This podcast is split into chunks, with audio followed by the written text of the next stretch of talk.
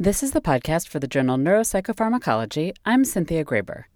It's widely understood that early life adversity has an impact on mental illness and cognitive problems later in life. There are theories as to the mechanisms of how this works, but it's difficult to test in humans. Tallie Baram is a professor of anatomy, neurobiology, pediatrics, and neurobiology at UC Irvine, and she co authored a recent study in the journal Neuropsychopharmacology with Ali Mortazavi, professor of developmental and cell biology at UC Irvine. Dr. Baram says that imaging studies show changes in brain structure and circuits, and cognitive and emotional tests demonstrate altered function of the same brain circuits. But it's difficult to study the mechanisms to try to understand how this is happening because scientists can't take samples of brain tissue to determine how and when genes are expressed. There has been a long term quest to find peripheral markers, whether they are in the blood, in the urine, in the spinal fluid. And the question is is there a signature of changes in gene expression that are also known as epigenetic changes because they're not genetic. The DNA is fixed. This is something that happens on top of the DNA, namely translation of the DNA into RNA and protein. Is are there changes that are directly instigated by a type of early life experience, and particularly adversity? And do they differ among individuals?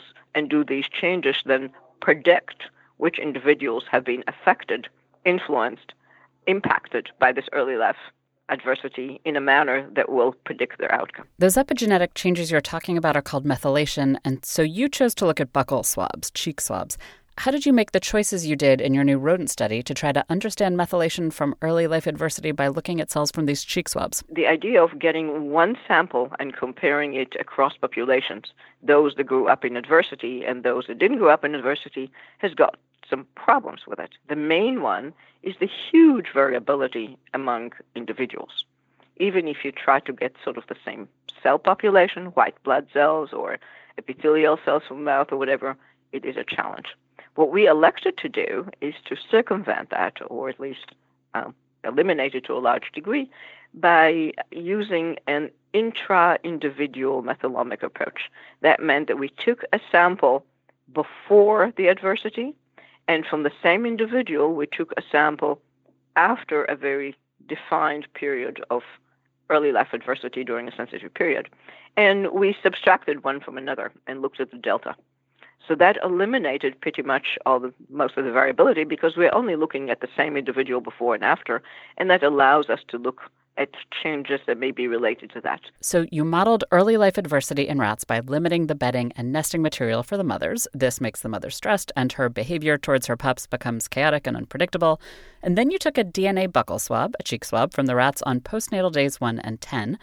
Ali, you looked at the difference between the limited bedding and nesting, or LBN group, and the control, and you were able to detect methylation. Aside from the normal methylation you'd expect from aging, what did you see? We looked at the genes that had the most methylation changes in the principal component analysis and in the principal components that were involved in differentiating between the LBN and the control. And we found a, a whole set of genes that are either getting increased methylation or decreased methylation, depending on whether this was about LBN or not. And what's the implications for the brain? Is there any way that these changes you're noticing can be extrapolated to brain health? Absolutely, in two ways. One is genes uh, that were involved in cell death and inflammation. They're very, very similar. It's the same genes, really, that are expressed also in the brain and important brain regions, uh, not only in neurons, but in other cell types such as microglia and astrocytes. So, if indeed these peripheral changes reflect what might be going on in the brain, it will be really quite important. The second more important part, though, is that we are taking this to the human in two ways. One is we're collecting, actually, we have collected samples from babies on postnatal day 10, and then we know what happens to them throughout the first year of life, and we collect a second sample at the end of the first year of life. In addition, we will have information about the emotional and cognitive outcome of the babies. So let me backtrack here for the, the, rodents. In the rodents, we know that the large majority of those that have the adversity experience will have memory impairments and anhedonia and other issues. So, you know, it's sort of an all or none situation. And in terms of prediction, it doesn't help us very much. We haven't gone into the individual differences in the humans, we have, in the babies, we have a whole spectrum of different kind of adversities. And not only that, we are now um, checking and examining these babies for cognitive and emotional function after the second sample. So our goal is to tell for the first time whether the intra-individual methylomics, namely the signature um, of methylation changes during the first year of life, really tells you something about the vulnerability of the same individual to mental problems or cognitive problems in childhood and hopefully also adolescents. I mean, we're now funded to have the study go through about age six. How many children will be part of the study? Oh, we have 256 samples, which means 130 something or other eight babies. But we, in the rodents, in our pilot study, we were able to get very meaningful results thanks to Ali's amazing analytic capabilities and others from ends of about 9 and 10. So we're looking at these regions, which typically are, are enriched near promoters of genes, but are not exclusive to there. And, and so those are the kind of places that we can focus on. And uh, the kind of things that we see is that for any one individual, we see like subsets of these particular DNA methylation regions change. But the overall trend is the one that Tallie has been talking about in terms of the genes involved and so on. So even though we're getting, uh, say, a set of uh, genes involved in inflammation and death, they're not necessarily the same one in every individual, which is why the analysis was so difficult to replicate by looking at a, a set of individuals at just one time point.